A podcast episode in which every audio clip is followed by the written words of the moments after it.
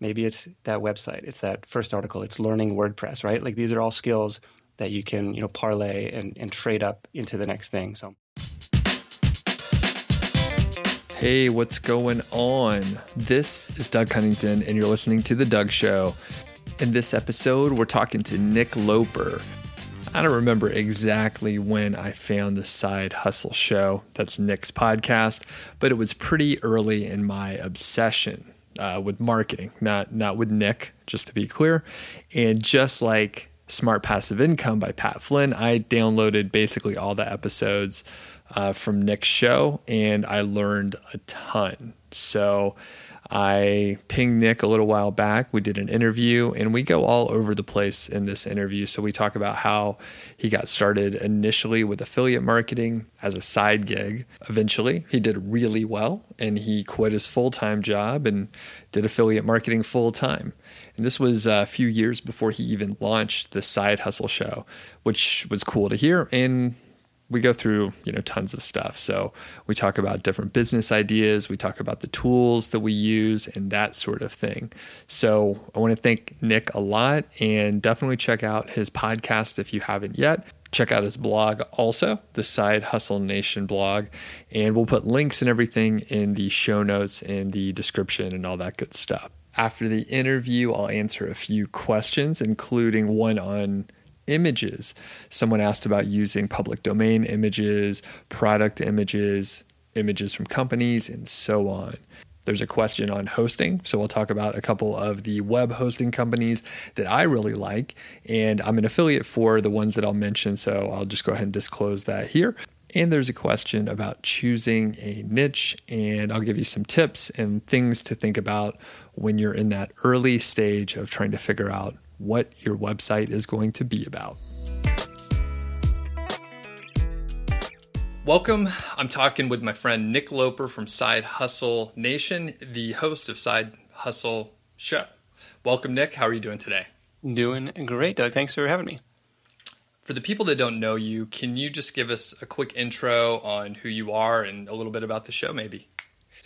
Sure. So, for the last five years, I've hosted a weekly podcast called The Side Hustle Show. It explores part time business ideas, different ways to make money outside of your day job. And I started it because that was my entrepreneurial background. My original side hustle was a footwear comparison shopping site that earned uh, affiliate commissions from Zappos and Amazon and, and a bunch of these other online footwear retailers. And that was the vehicle that let me quit my job. So while I was running that, as a side hustle, started uh, several different projects, including the very meta side hustle show. Very cool. And how long after you quit did you start the podcast? Uh, years, like five years, six years. I was like, yeah, five years of Oh, wow. uh, you know, before before I felt like comfortable being like the side hustle guy. I guess trying to do a little bit of a personal branding project. Very cool. I had no idea. So that means you started like affiliate marketing and stuff like about 10 11 years ago something like that? Yeah back in the day um, probably 20 2004 wow. and uh, scaled it to you know pretty decent business by 2008 2009 2010 and um, you know i sold, sold, a lot of shoes mostly focused in in footwear of all things but um, have kind of kept the the lessons and the learnings from that business to dictate some of the projects today. Very cool. Yeah, I had no idea you got started that early. So it's actually amazing because, uh, like me, I started my you know niche site project pretty quick after I got started, but you really were in the trenches for a long time. Very interesting. So, with that business, I'm just curious. Like, with that business, did you um, get a lot of traffic from like SEO, or were, was it coming from ads or somewhere else? It was primarily driven through AdWords and uh, and Bing, which used to be even like Yahoo and Overture, like back in the day. And so it was heavily reliant on paid traffic. Where one of the probably one of the failure points was that I've failed to reinvest that profit from the from the pay per click stuff into SEO, and so never really got a lot of organic love, um, and maybe that would have given given the business a little more staying power. How long was it around then? Um, from 2004 in its very earliest stages to 2014 was when the kind of shut it shut it down and and focused on the side hustle nation stuff as a as the primary focus. Right on. Very cool. So I guess when you first started, did you have any like specific goals or did you just get obsessed with like marketing and that sort of thing? And so I started, I don't even know if this is still a thing, but I started with direct link um, ads on Google, like text ads for specific models of shoes. Like if you were searching for uh, New Balance model, you know, number XYZ, like that was a great long tail search term because it was like super specific and just linking that with my affiliate link. The problem was it was really tedious to maintain because the shoes would go out of stock or the price would change and like whoever I was promoting wasn't necessarily the best deal anymore. And so my reasoning and at that point the goal was to like pay my rent in college, which you know was less than 400 bucks a month. So I was like that was a victory. So it was like total like beer money side hustle, right? right. Um, after graduation and, and kind of getting my first corporate job, still had this stuff running on the side. And my reasoning was like, okay, this could scale if if I could build a, a website out and you know the prices would update automatically, the catalogs would update automatically.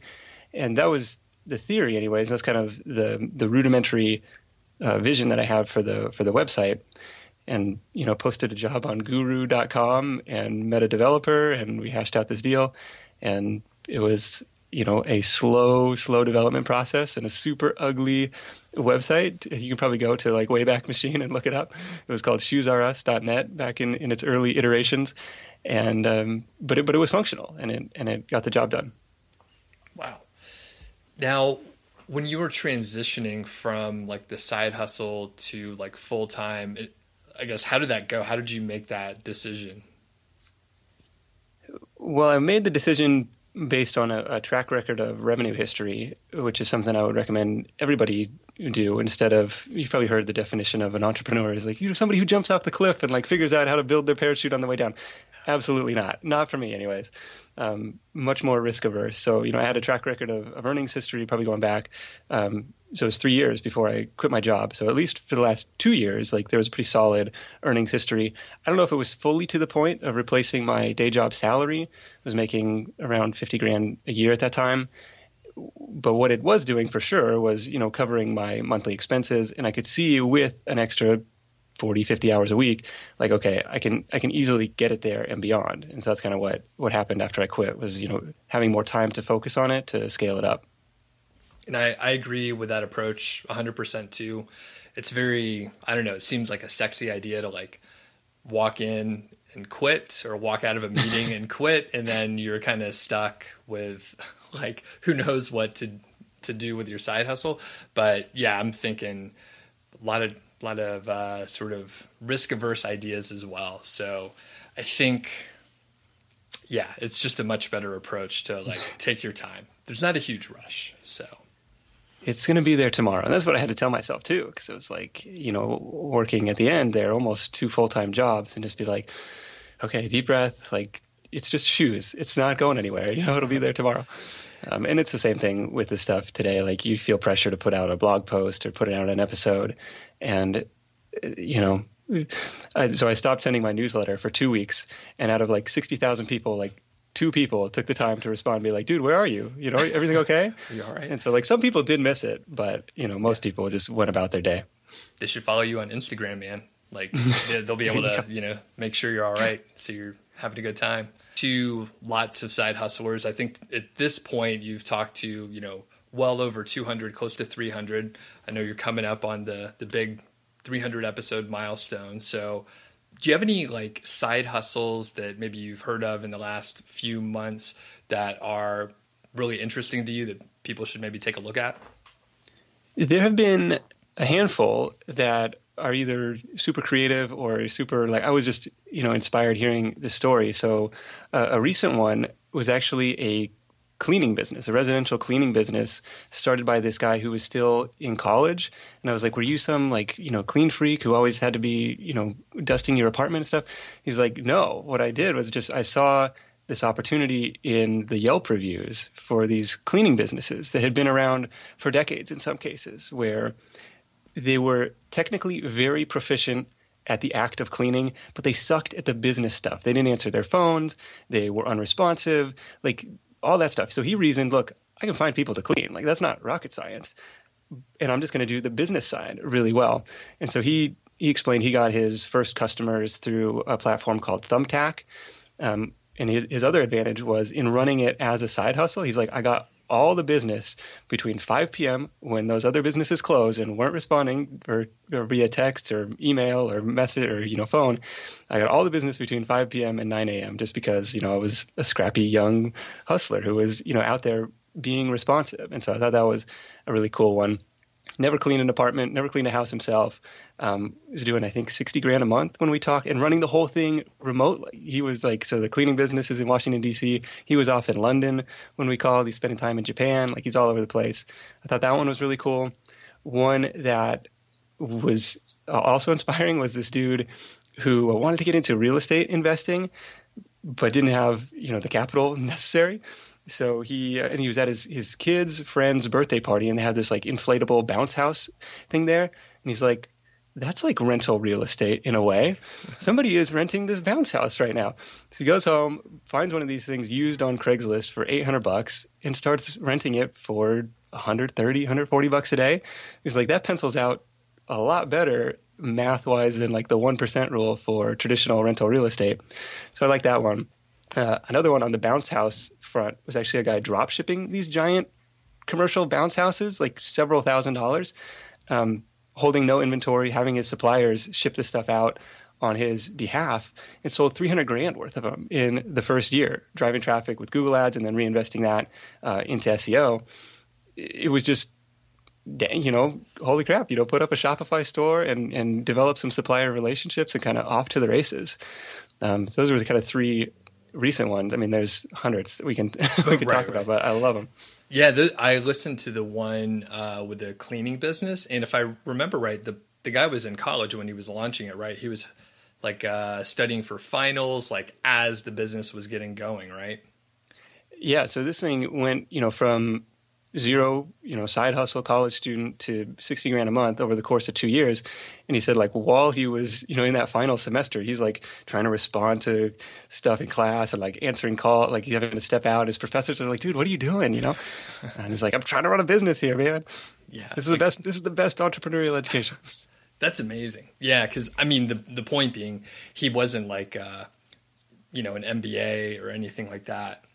He was just like a guy going going to class and whatnot. So interesting. Yeah, definitely, definitely a smart dude and, and a go getter for sure. And I mean, all these all these people are.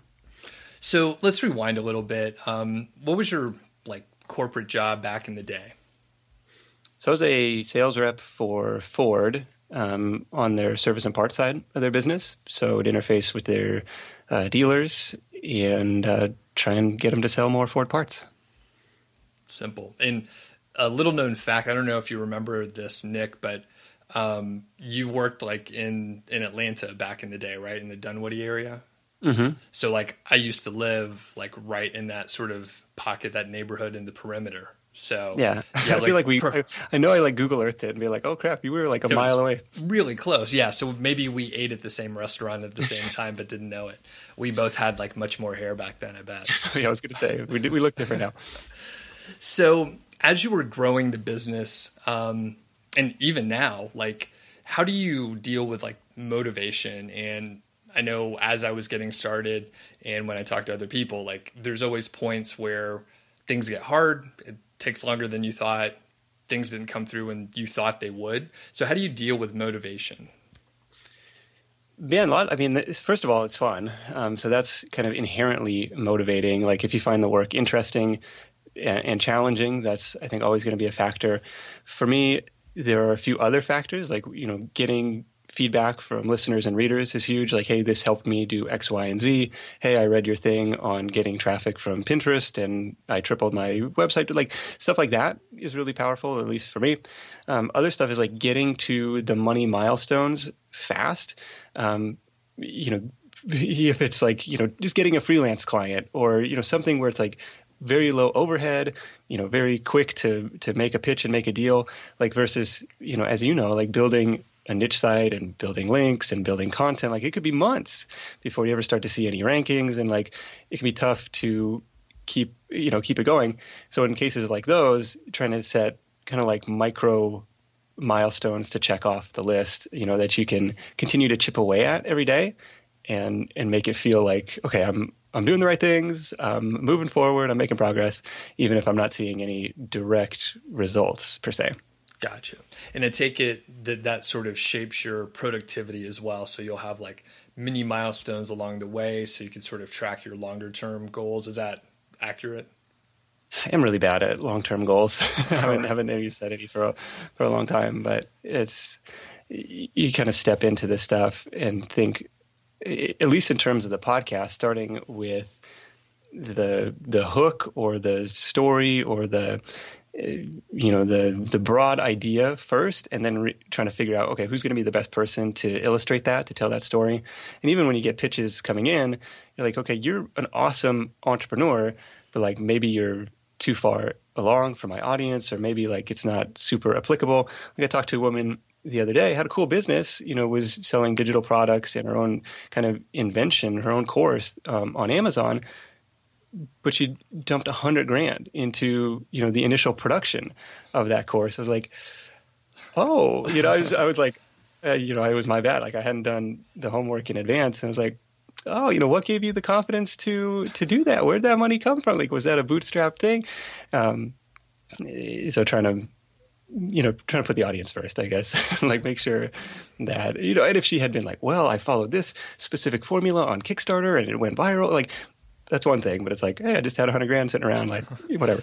yeah, it's kind of hard to like relate that to people who were trying to do a side hustle. So yeah. interesting. All right. So I guess on that point, I'm I'm a productive I'm a productivity geek. So I sort of get into it, try like several things, and I'm always testing something. Like, how do you manage your productivity? Say on a weekly basis, just day to day. Let's do it. I mean, I'm gonna I'm probably ask you some questions on the productivity front. All right. Uh, the biggest shift for me in the last couple years has been theme days, um, which is something I picked up from Mike Vardy at uh, productivityist.com.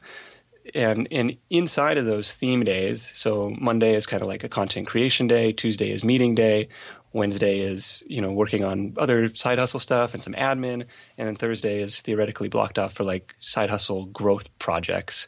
Um, you know, for a while that was like an email list migration, that was a website redesign. Um, you know, maybe it takes the form of, of like a like a course or something like that, but and then Fridays are off because you know I get to spend the time uh, with my with my son. Inside those theme days, the biggest shift was stacking all the meetings up on Tuesdays, just because I would have previously I'd have you know some project I was working on, and then have a you know a 15 minute call in half an hour, or you know, and then 15 minutes after that have another to a deep work rhythm. Whereas now it's just like okay, Tuesdays are a wash. You know, and usually nine to five is stacked up um, pretty pretty deep with with recordings um, and and other meetings. So it's like um, that's probably been the biggest shift and opened up the biggest time blocks on other days to to get some meaningful stuff done. So I've done a similar thing as well, Nick. So I I don't do it every single week, but most of the time I try and like do as much of one thing on one day as I can. Kind of like you said, um, especially for like con- content creation. Like it may take me 45 minutes to get in the mood to write, which is kind of a long time. But if I could write for three hours after that, that's pretty solid. I can get a few thousand words, edit on some other day, and hopefully, you know, I don't have any meetings to interrupt that or a live stream yeah. or anything like that. Um, now, on those days, you know, this is a Tuesday. Does your voice hold up pretty good? I mean, I guess over the years, um, you've been able to manage your your voice, but talking all day, it's a little rough, right? I can definitely feel it at the end of the day. More Mm, like that's the beauty of hosting an interview show mostly. So if I'm if I'm behind the mic, you know, asking the questions, let somebody else do the talking most of the time. So that helps. So it's definitely a mix of the two. Cool, got it. So I'm asking a lot of uh, the folks in this side hustle series about like side hustle ideas that you have thought of yourself, not necessarily from guests in your case, but maybe it's something that scratches your own itch. You're busy, you have too many things to do, and you can't pursue it. So, do you have any ideas like that? Oh my gosh! Like the, the, the donate a business idea segment. Yes. Um, the gosh, I, I, used to keep a file of these. I should pull that up. The the one that I've actually been kind of curious to test is the the loan signing system. So apparently for people closing on mortgages in almost every state, some states require a, an attorney, but most states don't. They have a notary come and walk you through like the signing paperwork, and you know they tell you what you're signing your life away to, and and, and all the stuff to close on the mortgage.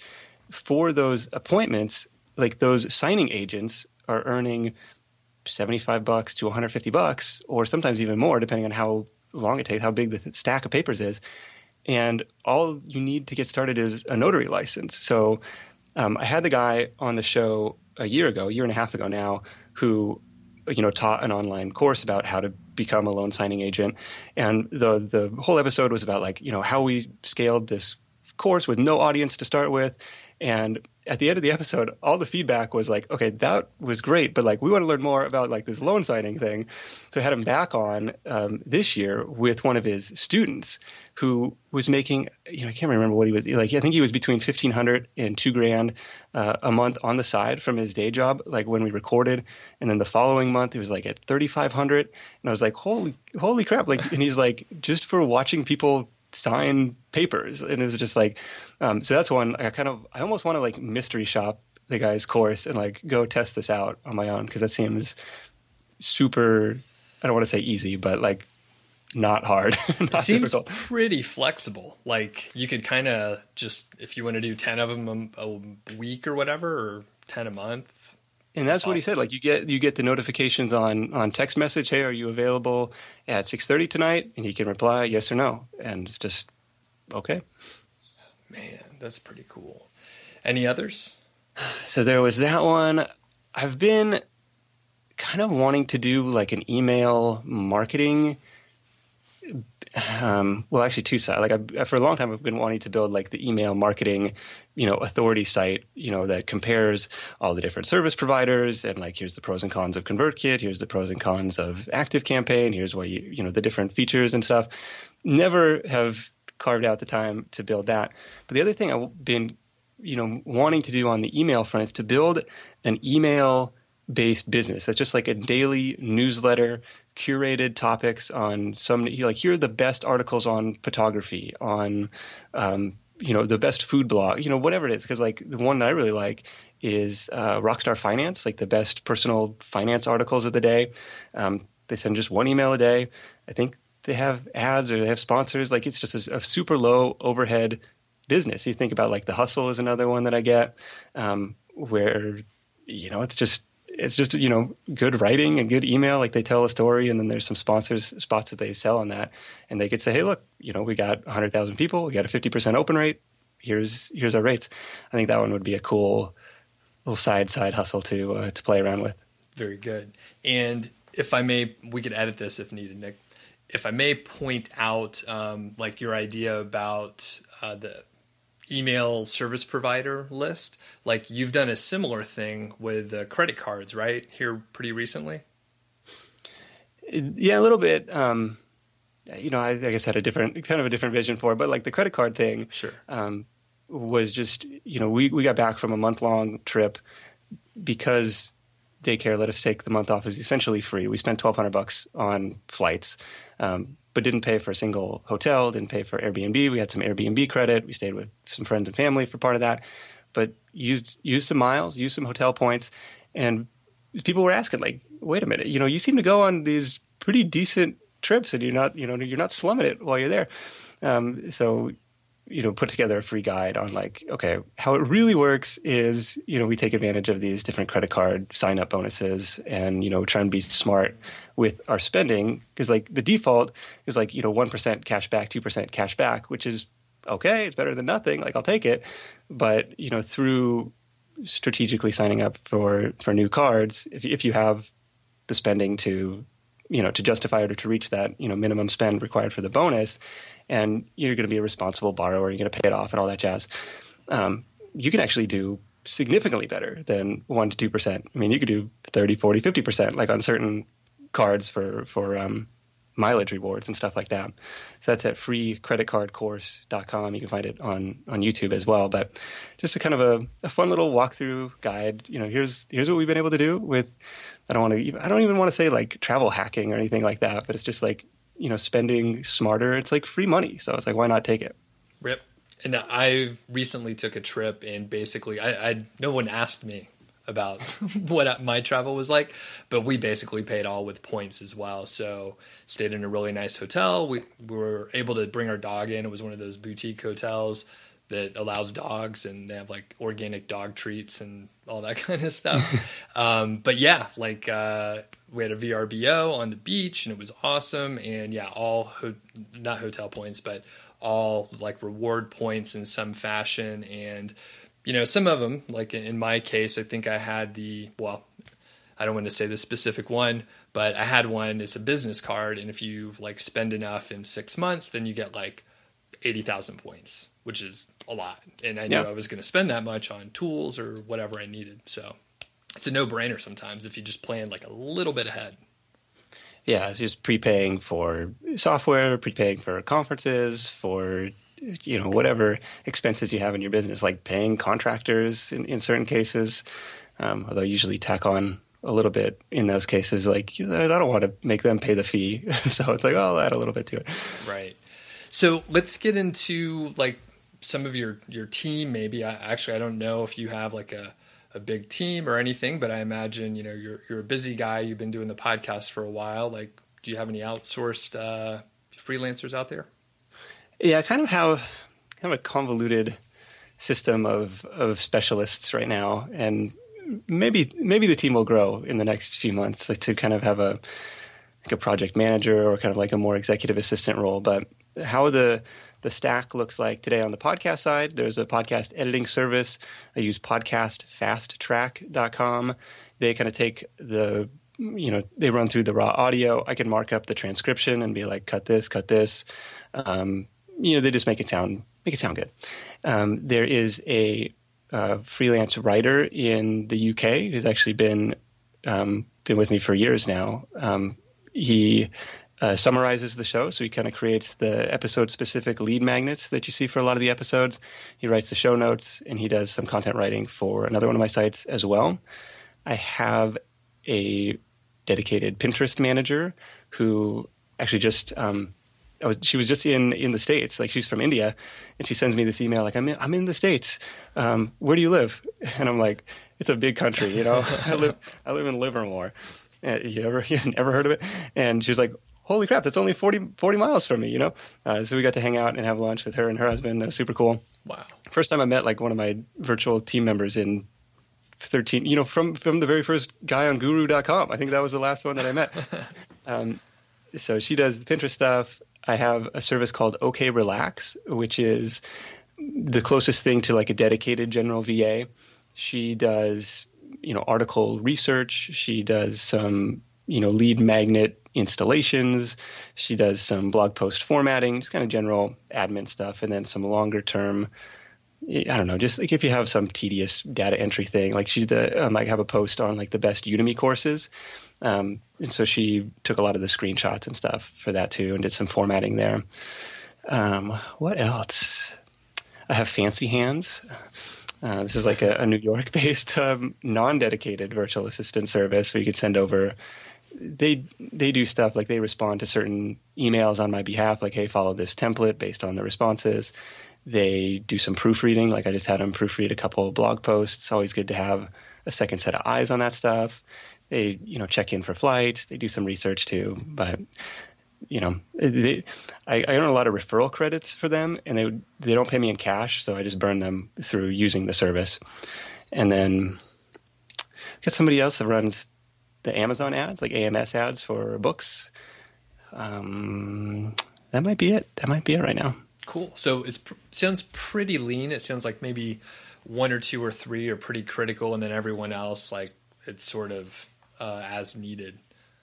Yeah, the overhead has crept up a little bit over the years, but it's you know it's justified as the business has has grown, and that's where it's like, okay, it's probably just about to the point of looking for that executive assistant, project manager role, email triage. Uh, I don't know, just like a higher level, um, higher. I don't know. What, what's your team look like? I'm curious to hear where you're at. Yeah, it's very lean also. So I have um, an assistant that helps with like email support for like my uh, niche site course. And then I have another assistant that helps a lot on the YouTube side. So she was a YouTuber. We just happened to have like a couple common friends and she needed like uh, some, some more uh, contract work basically. And yeah, so she helps me a lot on the YouTube side and she has more of a, an eye for you. She was a vlogger, so she has more like pure skills in that area where I was just doing like talking heads kind of videos, tutorials.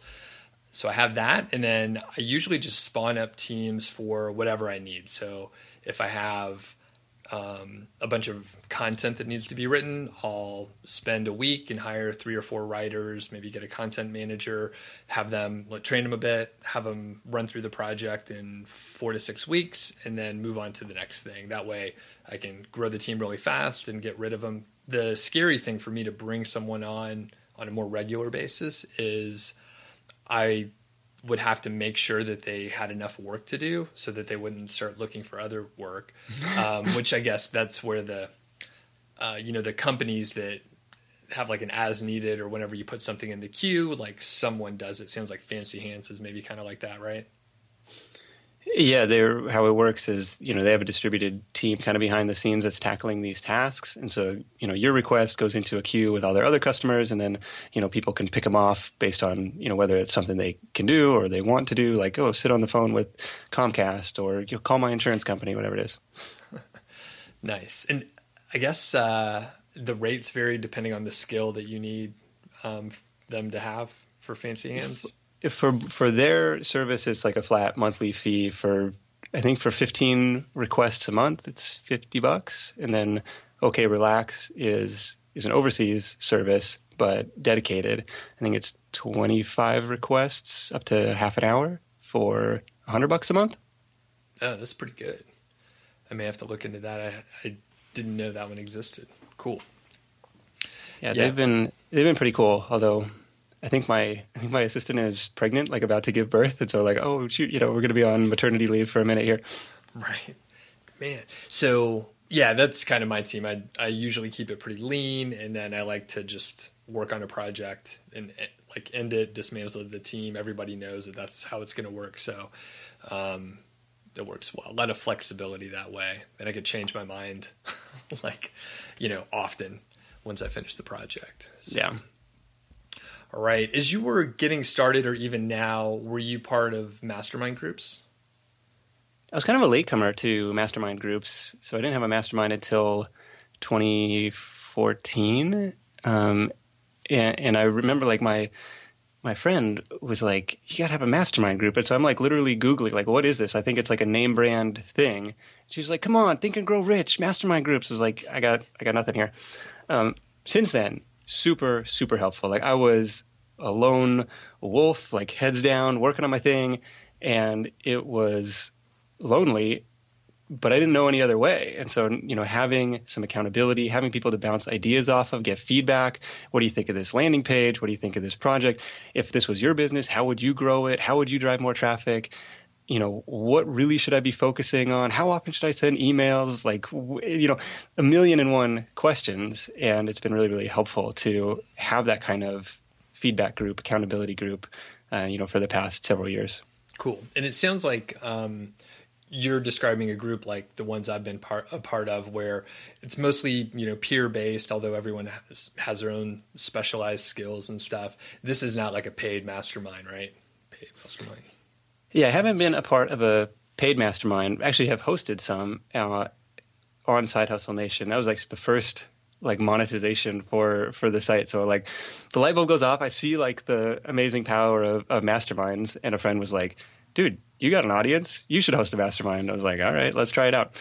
Um, and then ran that for for a couple years. It was actually really cool. And when you have a group that's like really firing and motivated, is it was one of the coolest things to see the progress every week and then when you have like attendance issues and people aren't doing what they say they're going to do, it was like a drag. So I'm kind of it's been on hiatus since since my uh, first son was born, and he's like two and a half.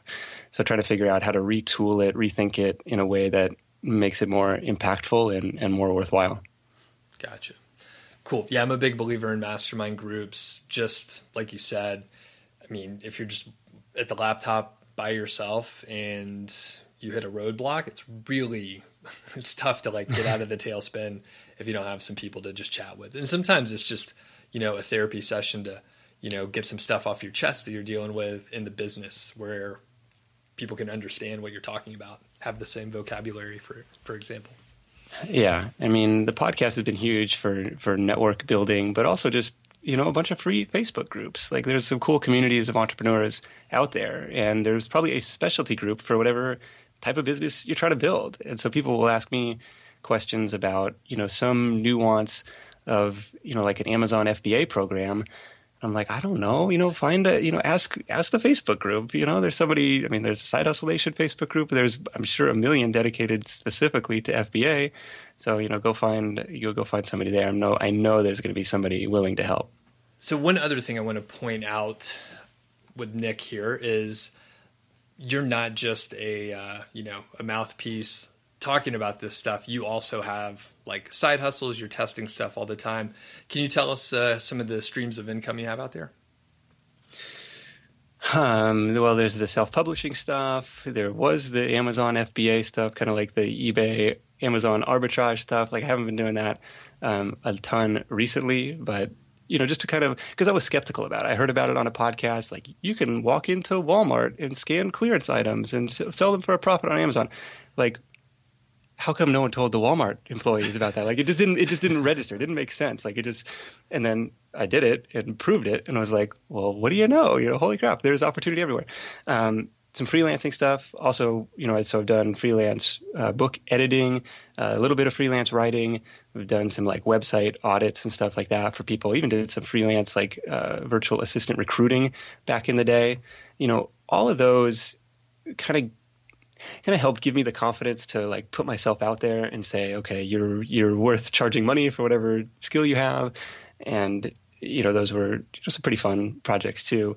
Um, so I have an online course on self-publishing, starting to get a little bit dated now since I was from late 2014. Um, actually, in response to a guest post that I wrote, people were like, "Holy crap, this should be a book on itself!" And you know, people wanted more, so like, okay, I'll turn that into a course. Um, trying to think of other income streams. I've been playing around with um, some alternative investments, um, Fundrise and Peer Street specifically. I was a, a Prosper investor or peer-to-peer lender um, investor for a long time, kind of transitioning out of Prosper right now and into some of these more real estate backed um, investments, and then playing around with like dividend stocks and stuff too. Um, it was Ace Chapman, who I know you know. He he was on the podcast and he and he said, you know, when I need money, I go buy it. And it, it took a it took a while for that to like click, but it was you know it was a kind of a cool a cool way to think about like buying cash flow, and so that's helped that's improved my mindset about buying even just stocks and stuff. That's okay. So I still have some affiliate sites. Um, you know, most of them don't do much, but a couple, actually one does does pretty well. Um, and then it's like the side hustle stuff. Um, Clarity, Clarity.f. Have you ever taken any calls on Clarity? No, I, I remember when it was like popular and I heard about it quite a bit. But is that working out well for you? Or? I don't get a ton of call requests, but it's kind of a fun platform. Actually, one of my you know one of my repeat customers like doesn't want to talk about side hustles. They don't want to talk about outsourcing. They just want like website feedback. And so it's you know sure i'll give you feedback on your landing page. Like it's pretty cool. Interesting. And the i think the like the rates are are published on there. So can you tell us what you make for say a half hour call? Um i think it's set to like 250 an hour or something right now. Okay. So it's enough for you to go look at somebody's four, website and four seventeen a minute. So they price it by minute. So I don't know what that averages out to. Times three, 120. Is that right? Yeah, there we go. 250. Cool. 250. My math is terrible. Sorry. No, or I think, and that's a cool one. It, I mean, it's tech focused, it's marketing focused, but like it's an easy place to put up your profile and say, "Hey, um, I'm going to take calls." And the the what's cool about it is like the price ceiling. So you can either you can set calls for free, but if you're going to charge, I think the minimum is sixty bucks an hour. Oh, that's nice. It's kind of like the opposite of like Udemy, where I, I think it was like a race to the bottom for like any course like you could basically get for 10 bucks i remember back in the day yeah so, they still are pretty aggressive with those price promotions i think that's about it is there anything else i should ask you uh, before we sort of wrap her up here i don't know. I'm trying to think. I'm like scrolling through the, the feed here of like recent uh, podcast episodes that might be interesting ones for for your folks. Oh one guy was interesting. It was um, a, a dude who built a parking lot litter cleanup business. He started this in the early 80s, so he's like not a young guy now, um, but has built this to like a 600 grand a year operation.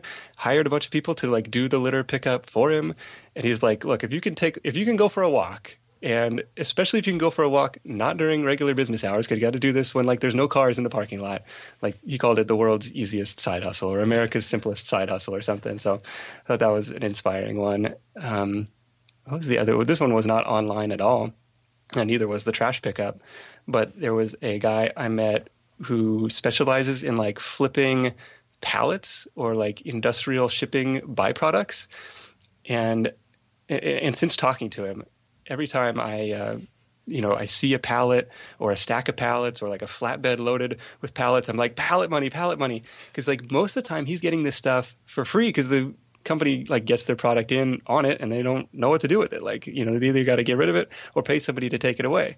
So normally he gets his inventory for free and then drives it around the corner to the next you know business in the industrial park that he's built like this makeshift database for. Like oh they're they need pallets to ship their you know whatever their product is out on.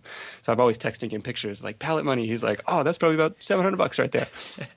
That's you know what? I've driven past uh, one of those and i remember i'm like there's acres of pallets like what is going on here but that is exactly what it was yeah, he was like, "What you do is you go on your town and you know you know the industrial parts of town. You so you Google Earth it, and you know this is like you know super cheap scouting, right? So like before you go out and you know drive around and knock on doors, like Google Earth, see if there's like a stack of pallets and stuff. Like that's a good place to start.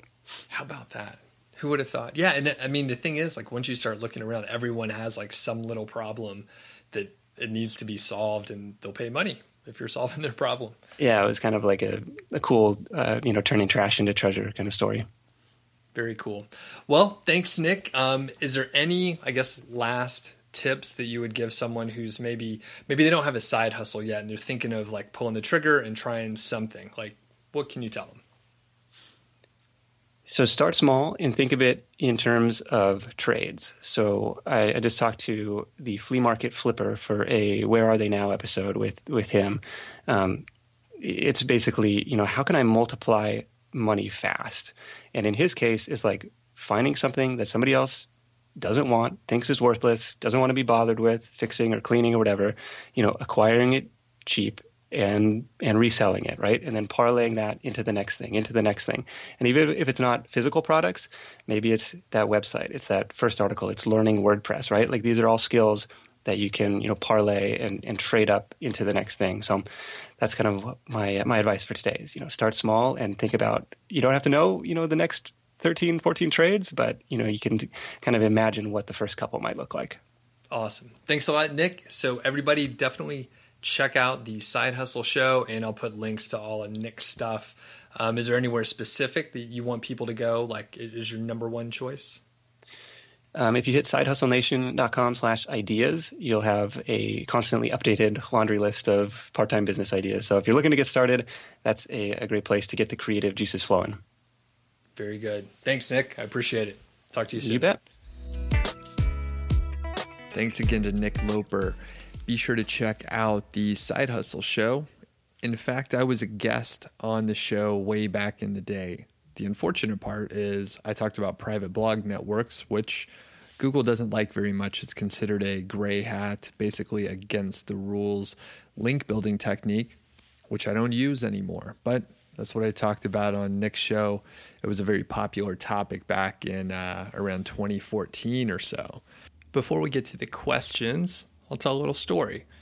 This past weekend, uh, I had a couple friends over to play an escape room like board game. So, if you're not familiar with the escape room concept, generally these are places that you uh, you go. They put you in a room and you have to solve a puzzle to get let out.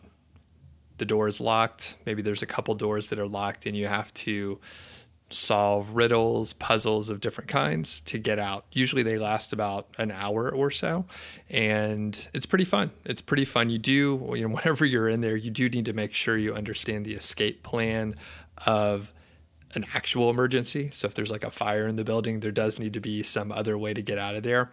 Usually they'll tell you there's like, um, you know, if there's some emergency, here's how to do it. Just as a disclosure uh, for me to tell you that. Anyway, there are like board games that you can do at home. So the escape rooms that I've been to usually cost like 20 25 bucks or so per person. So it's it's fun, but it's a nice chunk of change. You can get these escape room home board game things. So the one that we got, I think it's a brand called uh, Escape exclamation point, if I remember right, and it's set up with like a card game in an app. So you have different clues that you could find in the cards, and you have to use uh, you know the clues that they tell you and find hidden objects within the cards or maybe on the app. It was really fun, and we invited a couple people over, had some dinner. These friends uh, happen to be very enthusiastic beer drinkers like myself. So, in fact, uh, the one of the guys, he has a like beer cellar in his basement, like hundreds of beers, vintages, and they brought over a couple nice things. Uh, Ommegang Three Philosophers from back in 2013, so he'd been aging it for a while. That is, I think that that brewery Ommegang is out of Cooper's, Cooperstown, New York. Then there was a barrel aged saison from around here. I can't remember what brewery. I don't have the bottle in front of me right now, but it was from a local here in Montana. It was about a year old or so, barrel aged. I think in a Chardonnay barrel, and it was very good, very good beer. And the third was an Alaskan smoked porter, which is a very you know popular beer out of Alaska. You could imagine, and they do they have they've been making it for many years so there are a lot of vintages out there. And this one was from 2009 so i've had a lot of different you know versions of it over the years and it was fantastic. We had that particular smoked alaskan porter with like chocolate chip cookies and ice cream. So really good match there with a little of the smoke a little sweet from the uh, the cookies and the ice cream and all that stuff. So really fun. I, I do recommend checking out like uh, those escape room board games are pretty fun. And one of the cool parts is it's a time limit. So sometimes if you play a board game you end up playing for like a really long time and it drags out. This has a time limit and everyone has to work together. So pretty fun and should check it out. You, i think the one we got was maybe like 15 or 20 bucks. So much cheaper than going out. It doesn't have the same uh, feel when you're solving a puzzle via a card game versus you're actually like locked in a room where the door is locked and you have to like physically go around and find things. And I bet some people are like better at solving like physical problems versus like looking at the you know the little card and trying to solve uh, you know those riddles that way. So I don't know, give it a shot. We enjoyed it quite a bit, and turns out it was really freaking hard. So we went through and we solved some puzzles that maybe we shouldn't have, where we guessed and got the answer right. And we ended up not being able to solve it at the very end, even when we like were flipping cards over and trying to figure it out.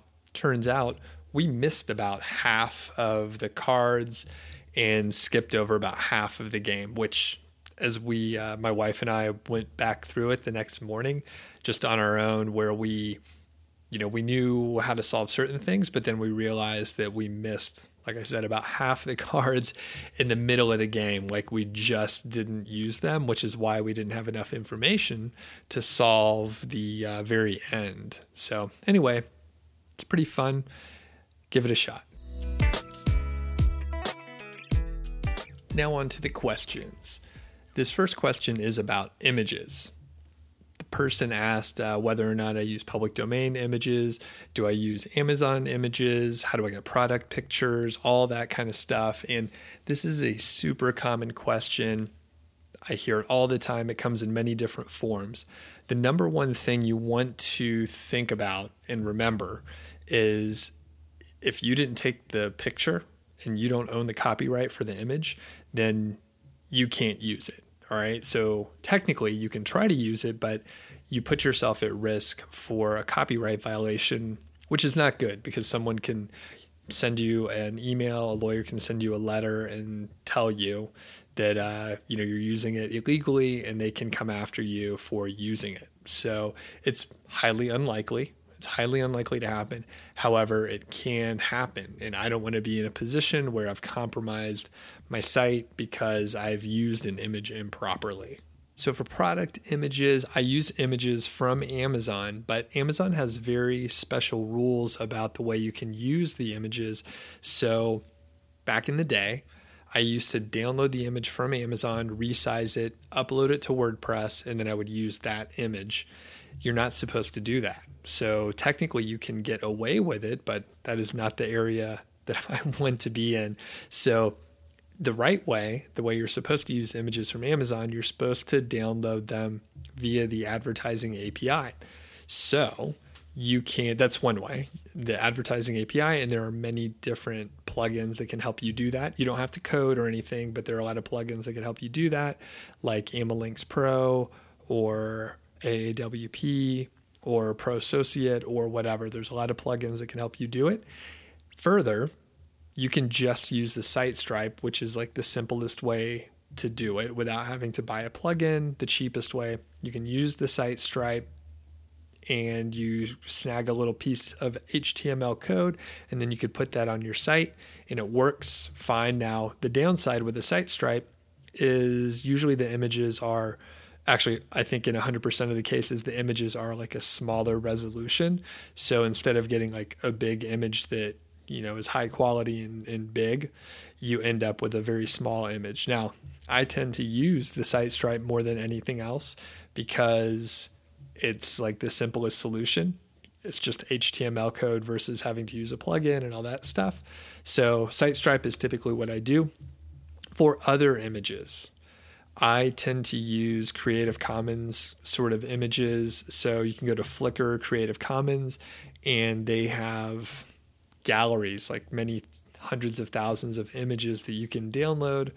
And there are certain rules depending on the Creative Commons license that that particular image or photographer uses, but you may have to link back to their website. You may have to link to their Flickr image. So each of the images has the specific rule listed with it you have to, you know, maybe you got to follow the link to the Creative Commons area so you understand what to use. But essentially, you're able to use images that are taken by sometimes they're totally amateur photographers and their quality is not very good.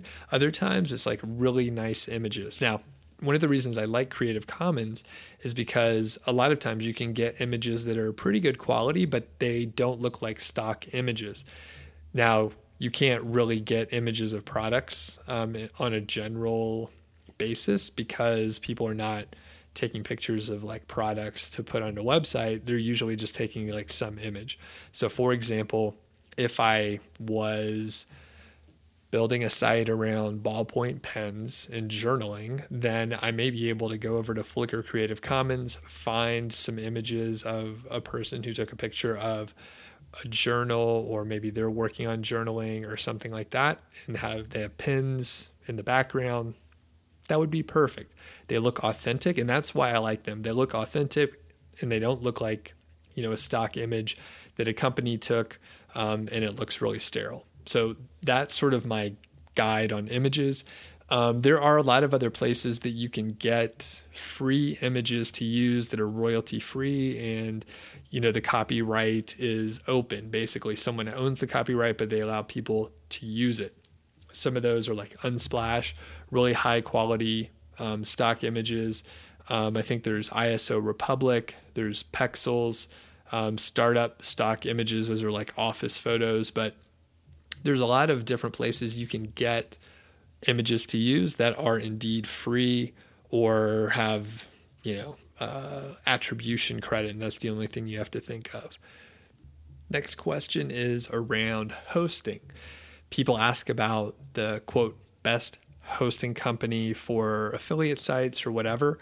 And like many answers that I give, there's a lot of uh, nuance in it, and there's no one best company. So typically, if you hear someone say X company is the very best, that just means they're probably an affiliate for it or they founded the company.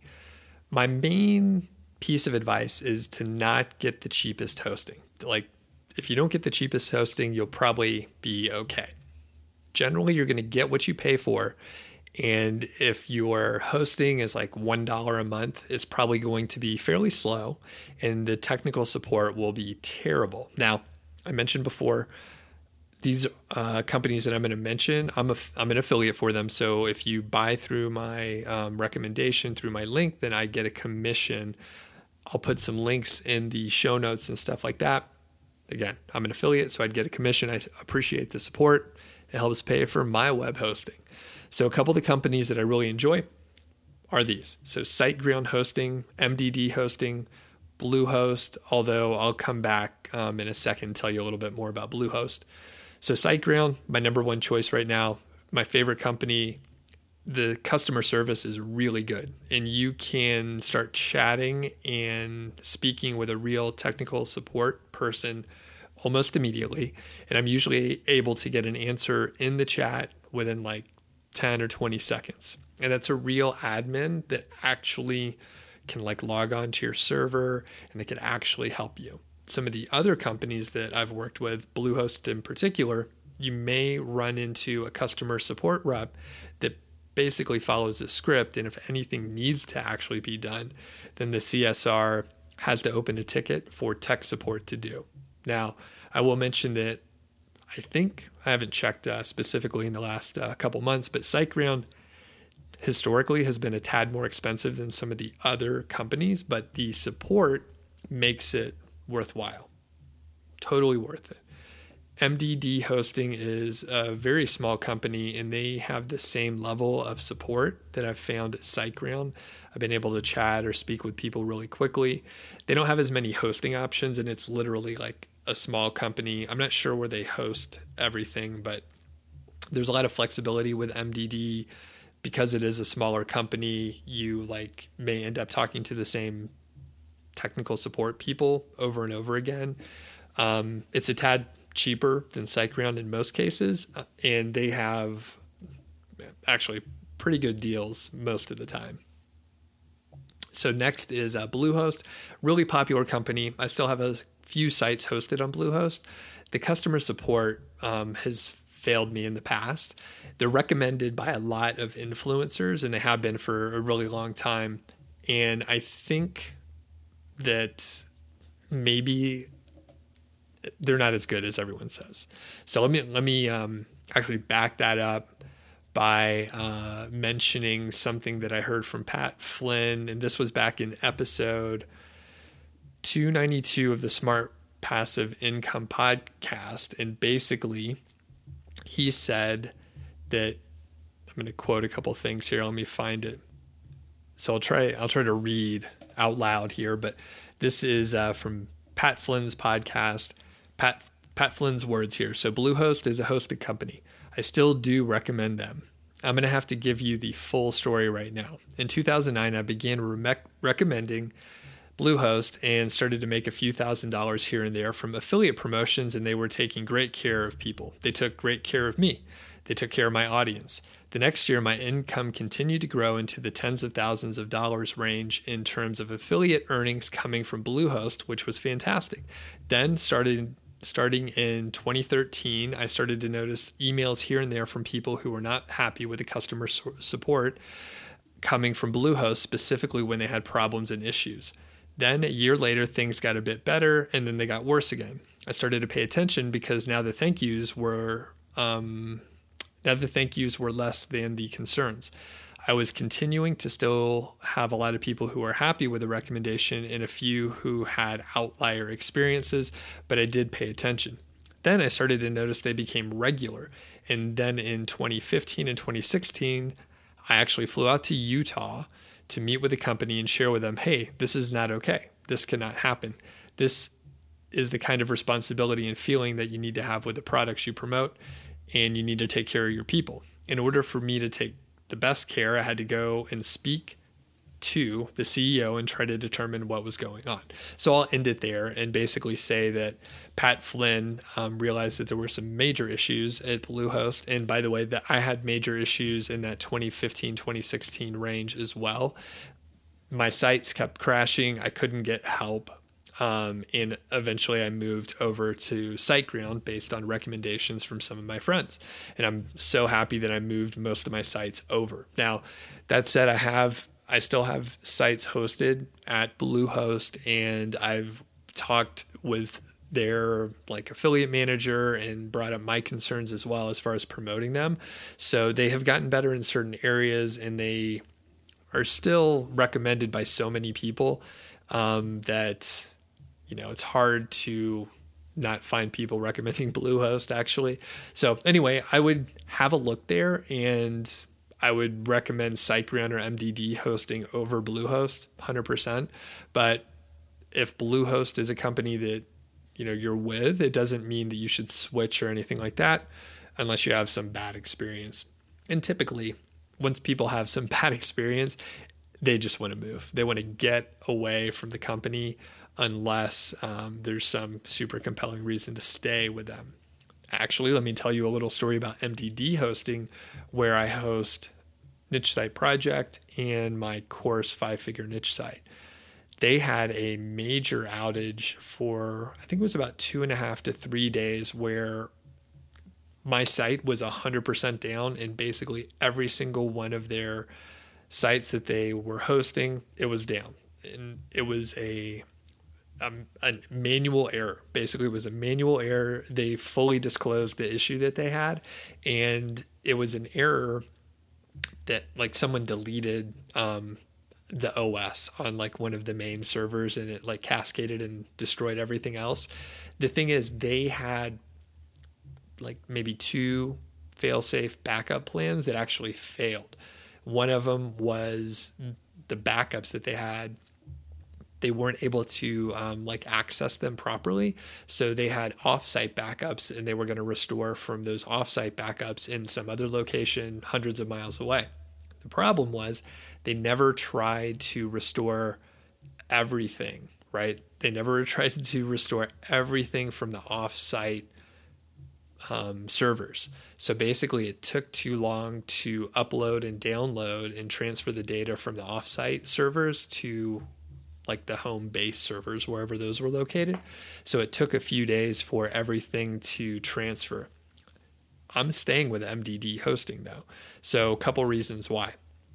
Number one, they fully disclosed everything along the way. They said, "Hey, this was a mistake. We're working on it." Once they figured out what was wrong, they let us know the ETAs, and they were, I mean, they were working 24/7 on it. Multiple people were working 24/7 on it, and in the past, I maybe would have switched to another company.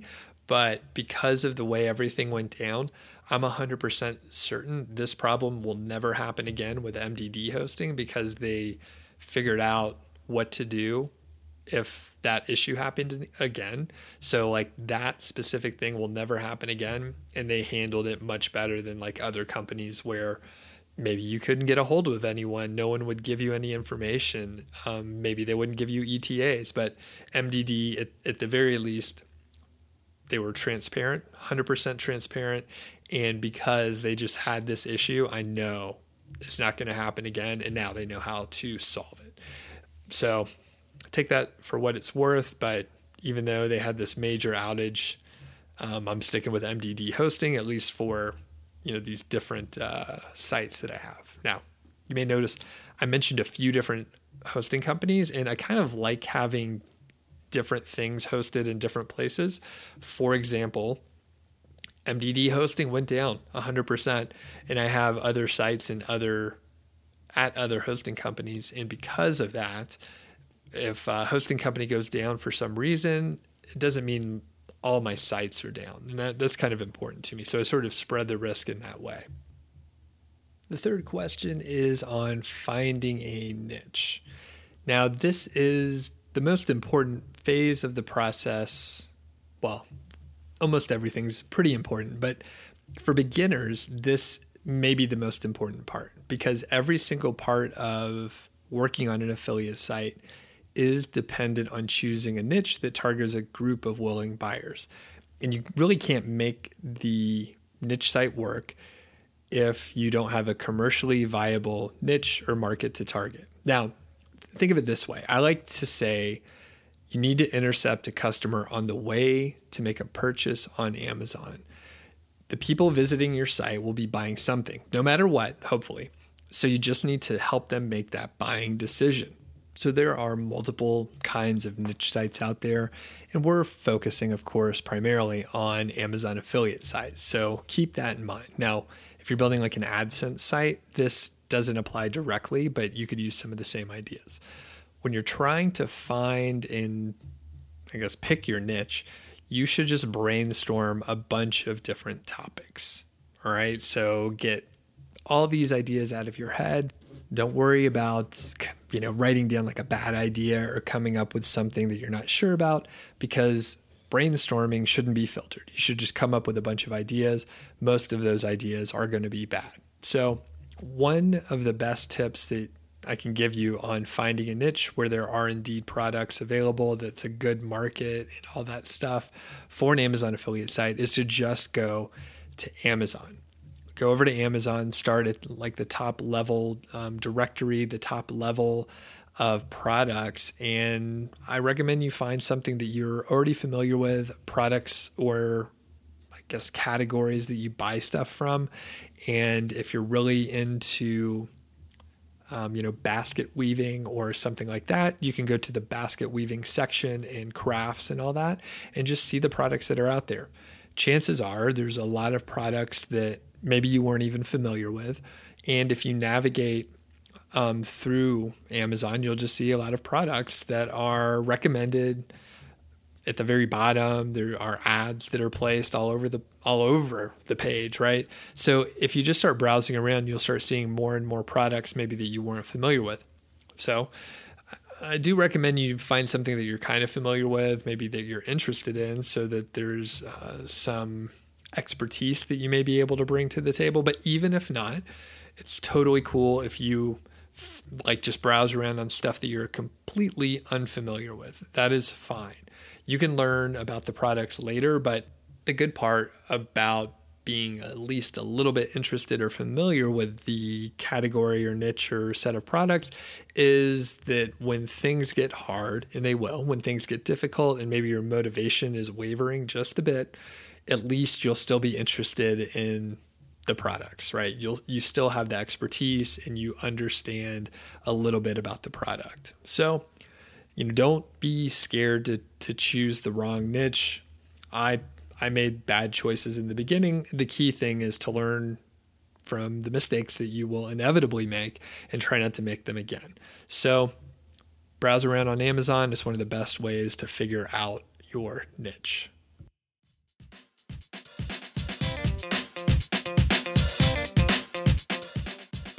Thanks again to Nick Loper for joining me on this episode of The Doug Show. Really appreciate that, Nick. And thanks a lot for joining me today, listeners. If you are not subscribed to the show, please do consider subscribing. I talk about affiliate marketing and I tell some stories and I interview entrepreneurs, digital nomads, and other folks like that. Just interesting people that I want to talk to. If you are already subscribed, thank you very much. I encourage you, please, please, to leave a rating on iTunes or whatever app you use. And I would love it if you wrote a review too. That is a uh, really good way to help me out. I appreciate it if you do write a review. They tell me it helps out helps other people find it and lets uh, like other folks know that are maybe interested that they should give it a listen. So I really appreciate that. In uh, the next couple episodes, keep a lookout for, uh, or keep an ear out rather, for the keyword golden ratio. We're going to have a couple of those uh, more technical episodes coming up. And uh, you know what? That's it. We'll catch you later. Thanks a lot.